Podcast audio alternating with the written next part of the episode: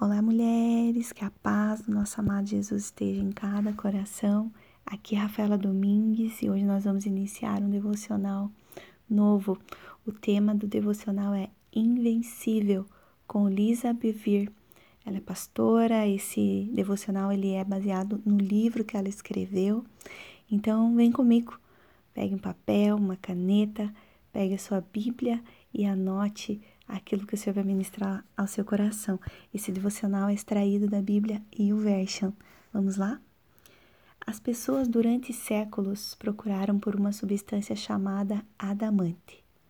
Esta pedra turva seria poderosa, magnética, luminosa e indestrutível.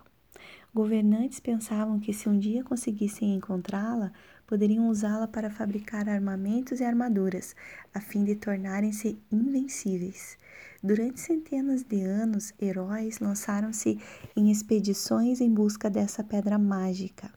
Eu gosto dessa ideia, algo atraente em expedições e pedras com poderes, mas ninguém mais sai em busca de pedras místicas. Agora a busca mudou. O mundo não está mais em busca de um mineral impermeável. Ele está em busca de uma verdade impenetrável e imutável. No nosso interior, queremos algo sólido, algo inabalável. Até mesmo Pôncio Pilatos perguntou a Jesus: O que é a verdade? Para muitas pessoas, essa é uma pergunta difícil, e por muito tempo deixamos que essa pergunta permanecesse sem resposta. Vivemos em um tempo no, no, qual precisamos de conversas profundas, relacionamentos profundos e uma profunda conexão com a palavra de Deus, que é a verdade. Somos uma geração que foi despojada da admiração e muitas vezes só nos restam buscas vazias, sendo lançados de um lado para o outro em um rio da assim chamada verdade.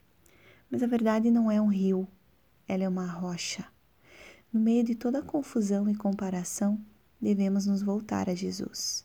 Ele é a nossa rocha, o nosso adamante, nosso invencível imutável e inabalável. Somos convidadas a construir a nossa vida nele, não apenas sobre ele, mas nele, como nosso firme fundamento. Ele é o único fundamento seguro em um mundo repleto de cascalho. Quando fazemos isso, ele nos mantém firmes, assim como ele. Jesus é a pedra angular, mas nós também somos pedras vivas utilizadas juntamente com ele na construção de uma casa espiritual, que serve como um entreposto e abrigo àqueles que estão abalados pelo mundo, que está em constante mudança. Esta é uma parte do nosso chamado como cristãs: permanecer firmes na verdade, não apenas para o nosso bem, mas também para o bem daqueles que estão procurando por algo no qual eles podem construir as suas vidas. O que significa para você que Jesus é a rocha?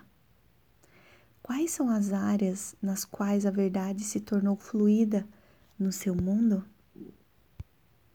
Aleluia. A palavra de Deus diz em Deuteronômio, capítulo 32, versículo 4: O Senhor é a nossa rocha, ele é perfeito e justo em tudo o que faz. Ele é fiel e correto e julga com justiça e honestidade. O Salmo 18 diz assim: Ó oh, Senhor Deus, como eu te amo, tu és a minha força. O Senhor é a minha rocha, a minha fortaleza e o meu libertador. O meu Deus é uma rocha em que me escondo. Ele me protege como um escudo. Ele é o meu abrigo e com ele estou seguro. 1 Pedro, capítulo 2, versículo 4 e 5. Cheguem perto dele, a pedra viva, que os seres humanos rejeitaram como inútil, mas Deus escolheu como de grande valor. Vocês, também, como pedras vivas, deixe que Deus os use na construção de um templo espiritual, onde vocês servirão como sacerdotes dedicados a Deus. E isso para que, por meio de Jesus Cristo, ofereçam sacrifícios que Deus aceite. Paizinho querido, em nome de Jesus, obrigada por esse dia. Louvado seja o teu nome, a tua presença e o teu amor sobre as nossas vidas. Eu quero abençoar, Pai, cada mulher que está ouvindo esse áudio nesse momento, aquelas que ouvirão, Senhor, em algum tempo. Que o Senhor as abençoe e que a tua verdade infalível e inabalável seja em cada coração.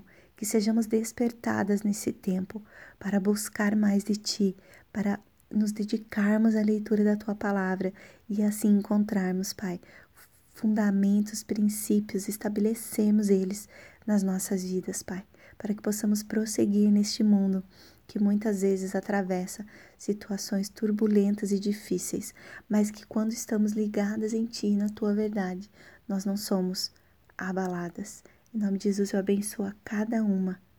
Amém.